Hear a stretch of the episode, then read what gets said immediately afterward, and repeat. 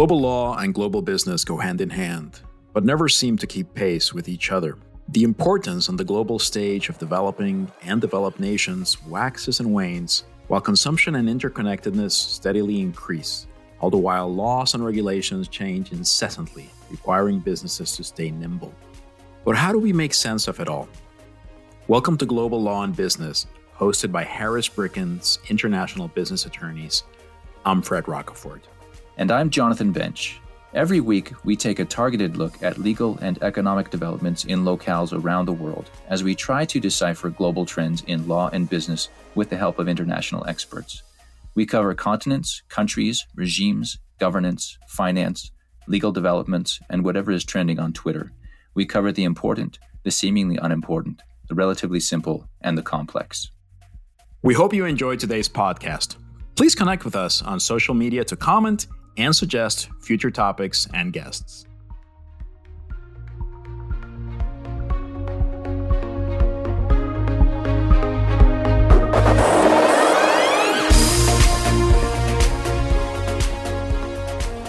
Today we are joined by Zoe Lee, owner of Lee and Partners Cannabis Law Office in Taiwan, where she represents a variety of clients, international and domestic, commercial and private, on exclusively cannabis and hemp related cases. Zoe, welcome to Harris Bricken's Global Law and Business. Thank you for having me today. Zoe, we would love to hear more about Better Call Zoe, which is your tagline for your law firm. We'd love to hear about your background and your podcast. Um, anything at all that you'd like to tell us about where you came from and how you got to where you are now. Thank you, Jonathan. Initially, I was planning to become a commercial lawyer, as everybody here, because that make you big money. I guess. I don't know because I never, never been one. so um, I grew up grew up in Taiwan and in Taipei actually, and um, spent ten years in law school, including postgrad and undergrad, majoring um, I majored in juvenile delinquency, which is a subject won't make you big money. So my mom was a little bit upset about that. So um, to make her happy, I um, spent some time to study on international commercial arbitrations. Actually, I'm an associate member of CIARB, which is a group, big uh, commercial arbitration association, I guess, in in in in British anyway. So that uh, that's the reason why I um, went to Paris for like a year. I was trying to make uh, do my another postgrad in commercial law, but well, when the time I spent in Europe, I um, smoked weed, and I found it good. so um, I started thinking about like, okay, am I going to continue on being a commercial lawyer, being like a polish, like that kind of lawyers? You uh, maybe fly to different countries all the time. Like, do I really want to do that, or I just want to do that to make my family happy? And I decided, no, I'm just going to do what I want to do. So I um, dropped the school, come back to Taiwan, and initially I um, haven't decided what kind of career I'm going to do. Because when you like have a student loan, you need income, right? So I went to like a lot of nightclub. I was like a party animal before. So waiting for the random police check. Every time they check the guest in a nightclub, they always could oh, could always find drugs on them. So that's a time I could make money so that's basically how I started in from nightclub, and like it continued like for what two months, and my mom is like really upset. She's like, "Zoe, you cannot just go out like every night and like basically go out drink drunk." in the morning come back. It's not what a com- uh, lawyer should be. I was like okay fine. So i gave up. I um become a work for the government to do transitional justice for a year that's a limit. I, I cannot do that anymore. So I decided to have, have my own firm. Initially, just me. It was uh, March 2019. So I only focus on cannabis cases in Taiwan because cannabis is extremely illegal. It's basically same schedule as methamphetamine. If you trying to deal it, even half grams, easily put in the jail for 10 years. So that's how I started my firm, and because I watch Netflix and stuff, so um, my friend says, "Oh, yeah, you should have a tech line called Better Call Zoe," and yep, I guess is how it started. So Zoe, we do a lot of cannabis work at our firm. I think the first thing that I'd like to point out is that from just from from listening to to what you've described, it is clear that the context in which you're operating is is is very different. Obviously, there are places in the U.S. where there is still quite a bit of um, criminalization of cannabis, but especially in the states where where we have our, our strongest presence, we are seeing a lot of legalization initiatives. So let's follow up on that. When when we say that, that you're a cannabis lawyer, when when we say that you're doing cannabis law in Taiwan, what exactly does does that entail? Because I, I get the feeling that much of the work is is going to be focused on criminal law. Really, is is that is that correct? Yes, that's correct. Like 90% of the of my cases for now is criminal cases, but CBD also uh, important product from cannabis and I think that's really profitable. In my firm, I still like do some consulting for those CBD companies trying to sell their products to Taiwan because CBD is still in like I would say limbo area here it's kind of medicine here, but you have to be um, have pharmaceutical license, then you can sell it. But you cannot sell it because you cannot prove that it's a medicine. Because in like outside Taiwan, they're just like a daily like supplement. Uh, besides like GW, they have four kinds of extreme like m- medicine medicine. And the other funny part is we cannot sell CBD here, but you can order online imported from abroad, which means that only foreign companies based outside Taiwan could do this business here. So um, start with a um, a startup from California. Their two the founder is two like uh, Taiwanese Americans they were like, okay, uh, we are trying to do um, sell CBDs to Taiwan. How should we do? And that's how it started. And goes on like I went to MJ BizCon, and I believe is 2019 October. So we found a lot of opportunities, and I talked to some business they're trying to or brands they're trying to sell their product to Taiwan, and I helped them to basically legal consulting to compliance, like how uh, to fulfill the, the, the rules and standard in Taiwan. For example, um, in US, the CBD allows THC or any any um, cannabis product. They allow 0.3% of THC, right? But in Taiwan, there's 10 ppm which is 0.001% of THC. If you're above this level, that's drugs. That's narcotic. I know that sounds stupid. So basically, you cannot sell sell like full spectrum CBD product here because it could easily over that standard then make you if you ship it from abroad that's trafficking basically 10 years in the jail if you give it to your friend and you take a, lo- a little bit of money, that's stealing. You're still facing 10 years in the jail. So, some to avoid this kind of situation, I will define it as commercial cases for those CBD sellers.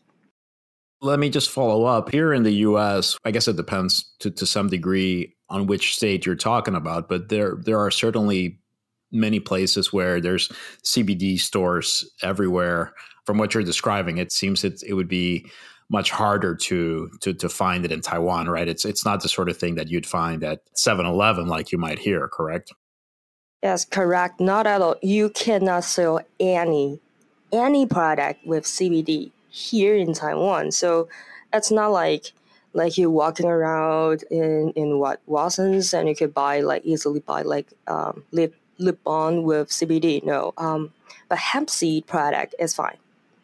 Like the Body Shop, they have different kinds of hemp seed products. That is fine, but CBD, everybody knows is really useful and can replace a lot of.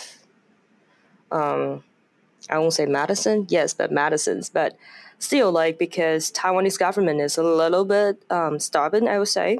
So um, sadly, we yes we cannot find any CBD product here in local store, but you can order it online. Zoe, I'd love to hear a little bit more about your podcast because we are getting an inside view now on what the cannabis situation is like in Taiwan, how how cannabis policy is is impacting your life and the lives of your clients.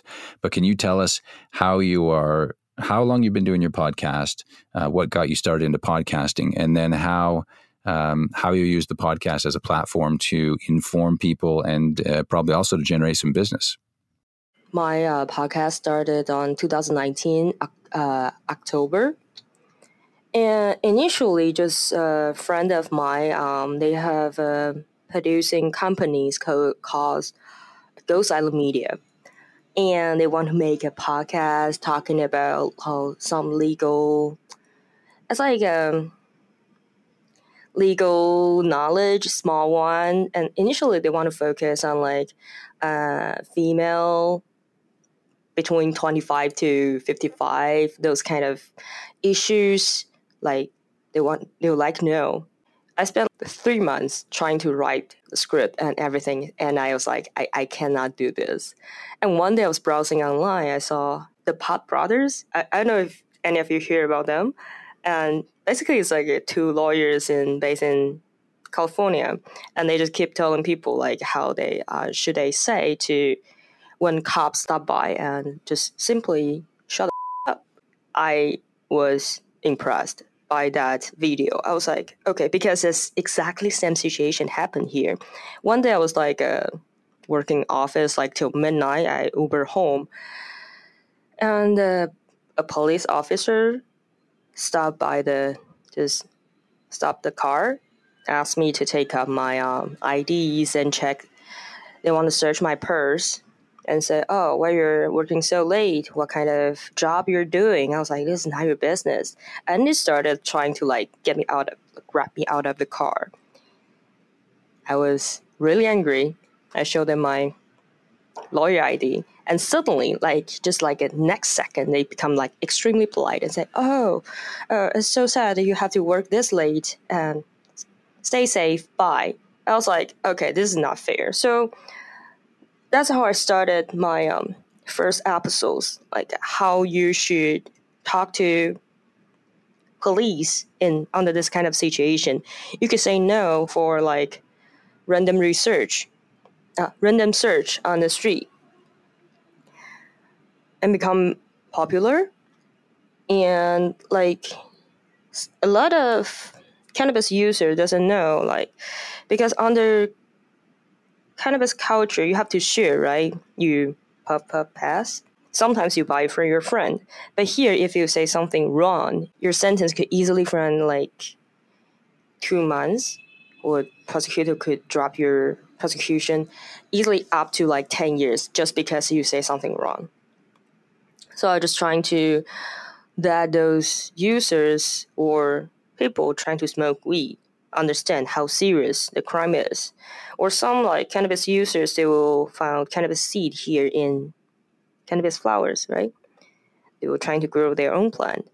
So through the show, initially I just want to that people know you shouldn't grow your own weed.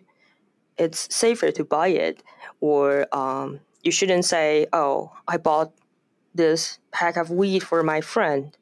Instead of you should say, oh, no, it's for myself. This kind of stuff. And gradually, I um, basically upload an episode every two weeks. I started to introduce like um, cannabis industry abroad. the show initially I wasn't trying to say like legalization doing this movement. Initially, I just want to um, because cannabis been demonized for decades and decades here. I just want to give the audience or the public a different point of view to see this magical plant. So it's been 52, 53 episodes now. So, where do you see cannabis policy and laws in Taiwan moving? Will, will they move? Will it stay put? Do you think this will be a, on a one to two year timeline, or are we talking another five to 10 years before you see any significant movement?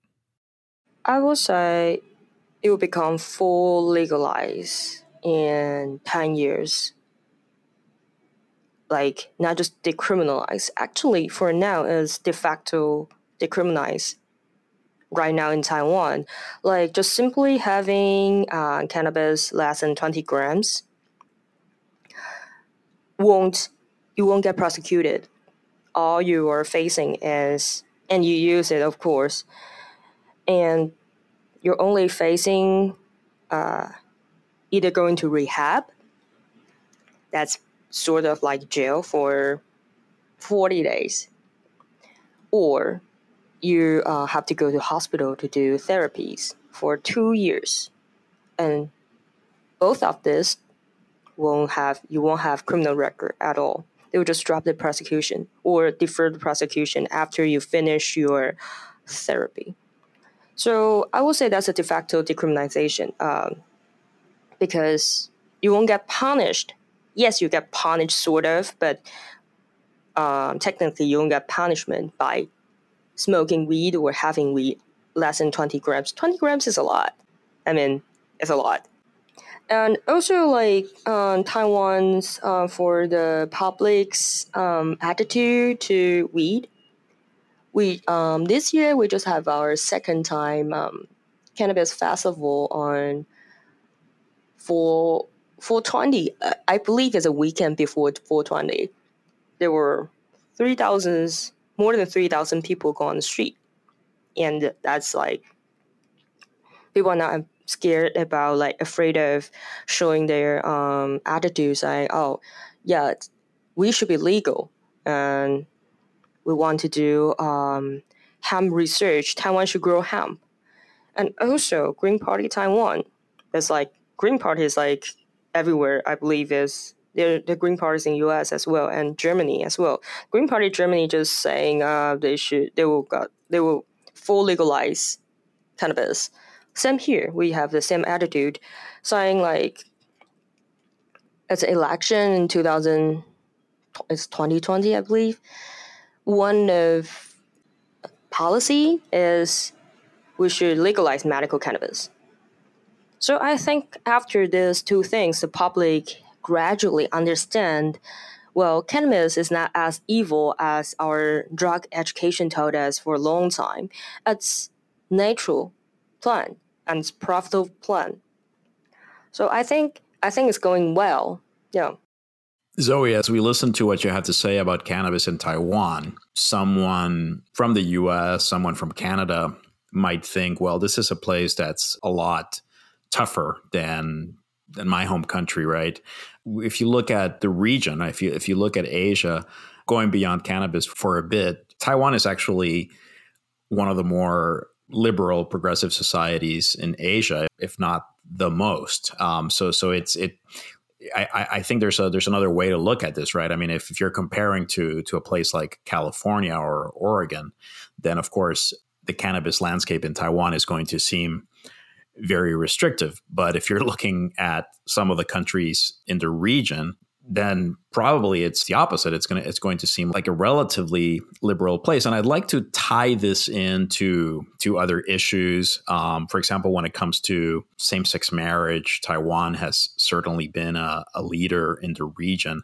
So when I hear you predict that Taiwan could have full legalization in, in a decade's time, uh, I find that plausible. I think that that is that is possible. I'd like to ask you for your thoughts on on this general idea of, of Taiwan being perhaps a leader in the region for progressive ideas. Do, do you see a relationship between what's happening in Taiwan when it comes to to other issues. Again, issues like same sex marriage and also Taiwan's very vibrant democracy. Do you see a connection between that and the eventual legalization of cannabis? Yes, I did see some like connections between that, but actually in Asia, a lot of countries has more progressive policies on cannabis issues. For example, Thailand. Thailand allowed they have um, cannabis clinic right now. Basically, is the government-owned facilities where companies making tinctures with THC, and for the doctors in clinic to prescribe to the patients who needs cannabis, like THC, not CBD. I'm not talking about CBD. There's THC there, so. And for some um, patients, they could grow their own plants, like very few, but still. In, in Japan, you could easily find uh, CBD product everywhere, like in convenience store, like um, that kind of like a dollar shop. Everywhere, literally, they could you could easily find like um, cosmetics with CBD in there. In Korea, Korea has stricter law on cannabis products, but in their academic field, they allowed a lot of researchers to research on how to grow weed. I mean, like white widows, that kind of weed instead of industrial hemp. Like in, I forget which university in in Korea, the agriculture department grow like an anchor of uh, THC. Um, I believe is white widow. They're they're trying to see like the potential of this plant from perspective of, of agriculture. In China, China in Yunnan and Heilongjiang, their government have industrial hemp farm.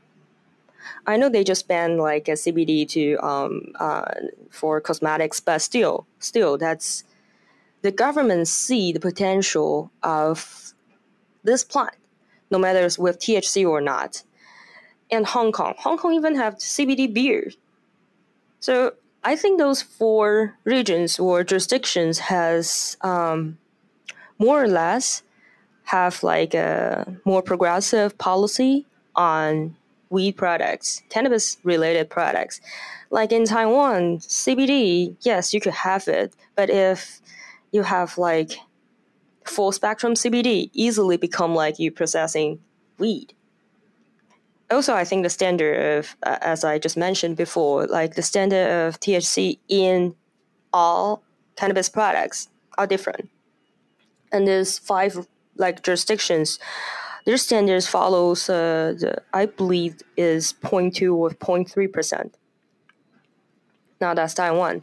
But as you just mentioned i believe um, because we're relatively more liberal countries so I think I think that's really possible that uh, our government finally like will end up like give up and embrace this new magical plan, and also like Green Party's new policy. We're trying to combine the agriculture policy, like basically growing industrial hemp we're trying to promote this, uh, to lobby this to government, saying like, hey, we should allow our people to grow hemp because hemp is there's no THC in there.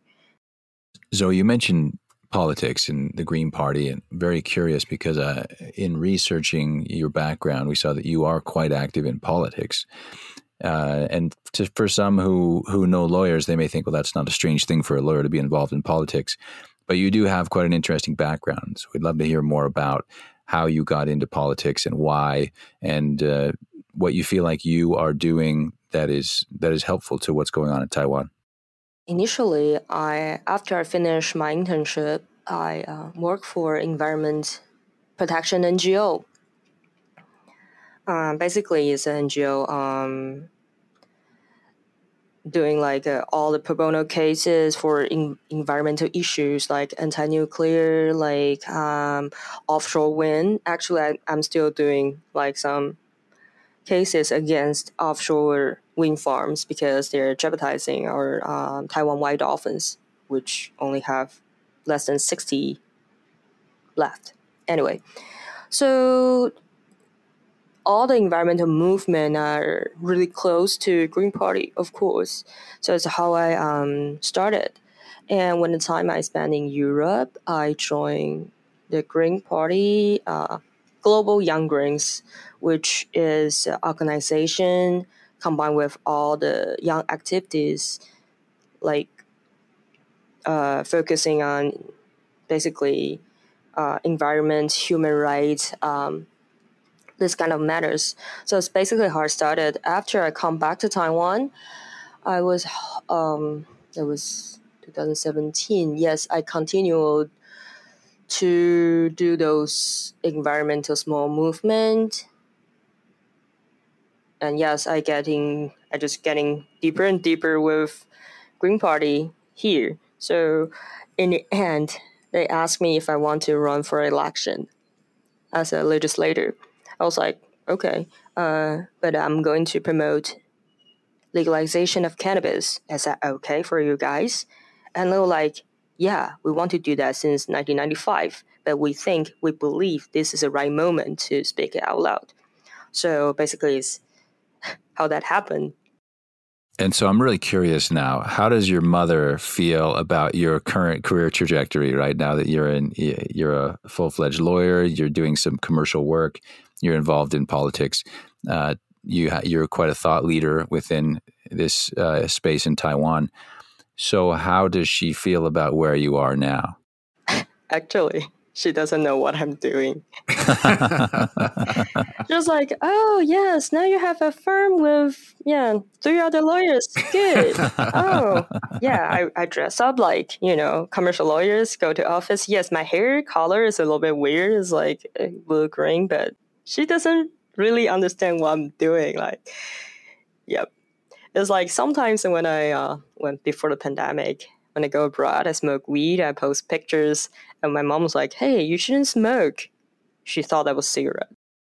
Zoe, I'm curious about a couple of things. I'll ask you these two questions might be something you can incorporate into one answer. First, I mean, I'm, i wonder if there is any support for for cannabis legalization within one of the major parties in Taiwan. I'm I'm going to go out and on a limb here and assume that probably within the Kuomintang there's not a whole lot of that, but I'm just wondering if perhaps within the governing party there might be some figures that are at least somewhat open to the idea of legalizing adult use cannabis or further legalization of you know CBD products, for example. And then the the other question, somewhat related to that, in your advocacy regarding cannabis related issues, I'm, I'm just curious about who else gets involved in Taiwan. We, we know that you're the only lawyer specializing in, in cannabis. So, presumably, there's probably not many other uh, lawyers getting involved with that, or perhaps there are. But, but I'm just curious who are the figures that are leading advocacy efforts for, for cannabis in Taiwan? To answer your first questions, like for major parties, either KMT, DPP, or New Power Party, well, under table, like I talk to them, all of them, not every single person, of course, but some uh, lawmakers from either KMT or DPP, even New Power Party, and yeah, some other some small parties, they're all like really open. They're like, oh, I don't think that's an issue. I, I think should be okay, especially for medical use cannabis. Should be fine. But but uh, I don't think this is appropriate time to bring it up to the public. Basically, all of them saying that. So that's pretty sad, but not really, because um, at least I know they're secretly secretly open to weed. That's one thing. Like a doctor, I, I cannot say his name, from KMT. He was former uh, legislator. He say, uh, we shouldn't uh, start with medical use and like full like adult use, we should be just directly goes to like full legalization. I was like, okay, and um, how should we do? Can we can we talk to like high up uh, KMT people or something? It's like uh, no. That's one thing. The other person, um, he was, I, I think he's still saying, uh, Freddie Lim, um, former New Power Party um, lawmaker also the metal music singer. He uh, before he got elected, he is re- really supportive on legalization, and after he got elected as legislator, he just stopped bringing, just talking about this issue. Yeah, this is pretty sad. But DPP, well, DPP people, they were um, I guess it's four years ago when Tsai Ing-wen, uh, on her first term, she just got elected. That's um, working group to do all the for all like drug users. We um, not we. They want to be uh, decriminalize it instead of put them in the jail, but put them into hospital. But they got really bad um, criticized from public, so they just uh, DPP just stay low key, keep working on that policy instead of saying out loud, say like uh, we should decriminalize all the drug users. So that caused the de facto decriminalize for drug users. I just meant uh, like I mentioned earlier in this um, interview.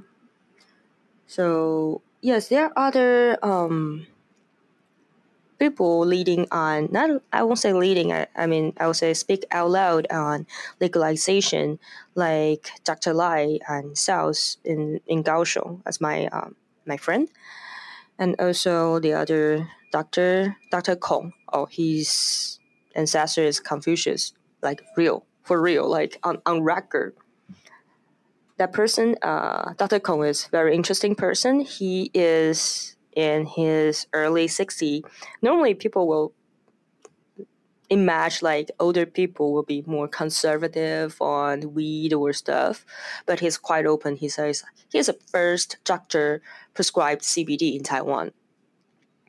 So I think that's very um, helpful because before before 2019, people um, doing a legalization movement for the public be just a group of stoners and people criticize those um, uh, uh, uh, groups are like, are you guys just like a drug head? You just want to smoke, you just want to like do crimes. But after 2019, the first uh, 420 festival, it was only, I guess, less than 300 people joined. We got small like media cover we invited doctors, PhDs, um, lawyers um, to speak out loud, saying yes, we support legalization. And gradually, people, I mean, the random public, seem this movement more positive.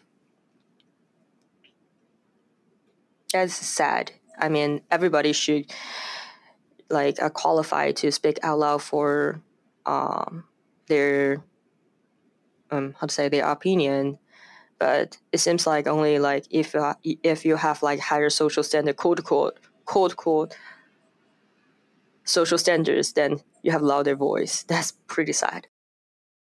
Zoe, just have one question, one follow up question to to some of the issues we've been describing. Earlier, you talked about the relationship between cannabis law and and criminal procedure, which is going to be present in in in, in every um, jurisdiction. Really, I'm curious as to whether there are differences in the way the existing laws are enforced. And specifically, I'm wondering if there are some groups that find themselves subject to stricter enforcement by the police. I'm wondering if, you know, if you're comparing the chances that, let's say, someone who's going to a top university who occasionally smokes with with um, his or her friends compare that to someone who is of more humble origin, someone who's working in a job in the service industry that doesn't enjoy perhaps the, the same standing as someone who is either a student or a professional, right? Someone who's a lawyer, who's a doctor. Are there differences in the way police deal with people, or in your experience, is the treatment by police more or less uniform across the different levels of society? Sadly, I have to say, police do have different attitude towards to different kinds of people. I'm, I'm not kinds of people like like like for example, like police normally won't harass um, people wearing suits standing on the street during the day. During the daytime, like which is a stereotype of higher quote unquote higher social standards. That kind of not that kind of people, like pe- police tend to like harass those citizens um, looks more vulnerable, which is maybe lack of like legal knowledge. Maybe they're more scared about cops, like afraid of saying no.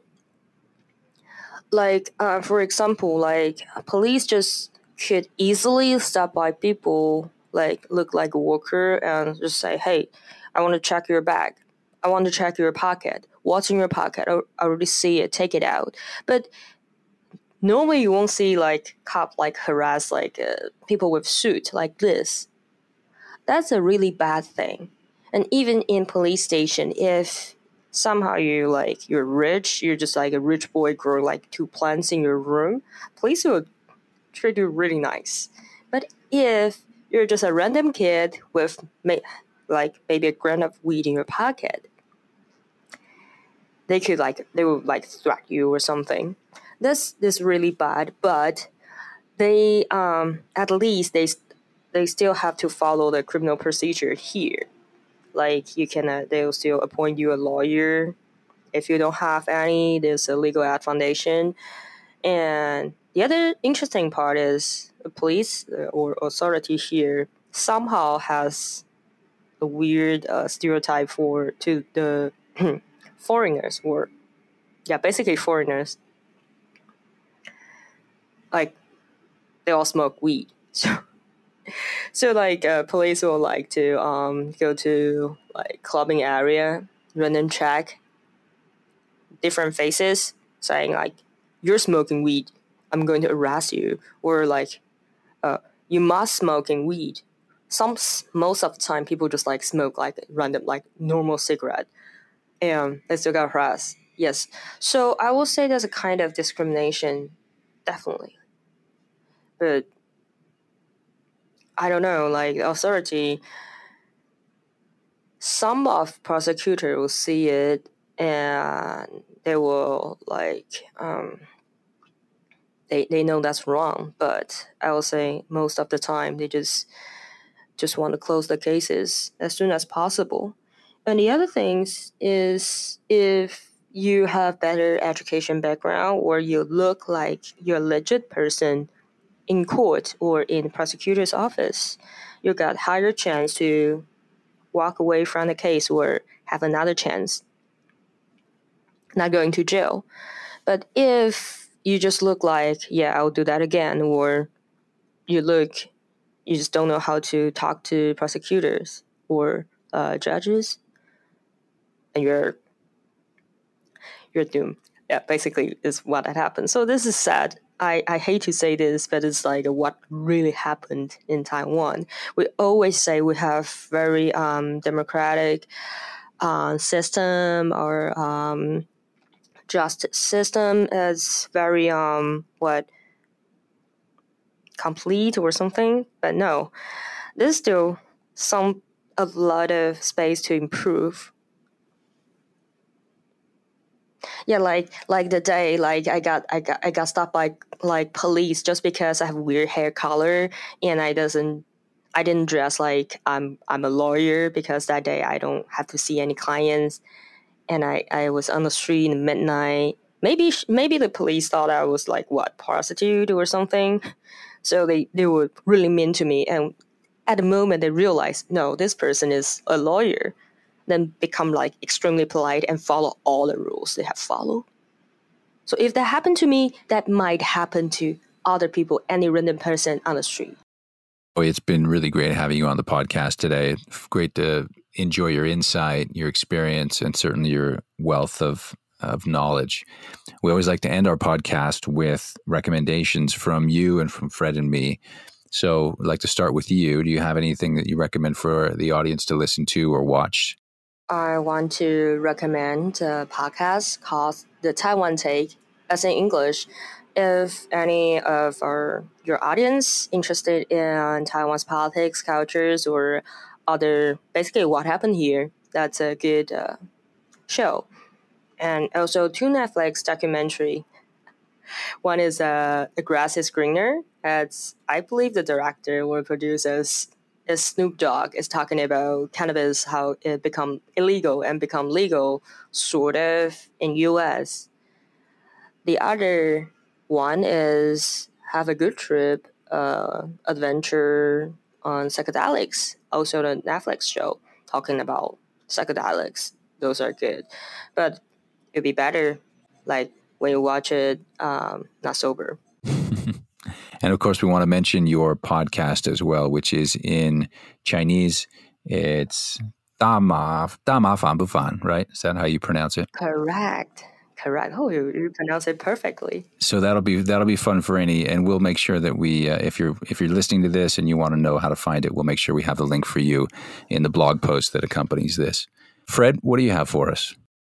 I would like to recommend a movie called The Endless Trench. It's a Spanish movie available on Netflix and essentially tells the story of a man who, during the Spanish Civil War, hid in a small enclosure that he had prepared in his home for that eventuality and ended up staying in there for something like three decades. I mean, he actually moved to a slightly bigger space um, in the in the movie, but still ended up uh, spending all of those years in hiding. And I think the most interesting part of, of, of the of the story is the fact that this is based on real life events, not not one person in particular, but there were actually many instances of people in Spain who went into hiding during the Civil War, and when their side lost the war found themselves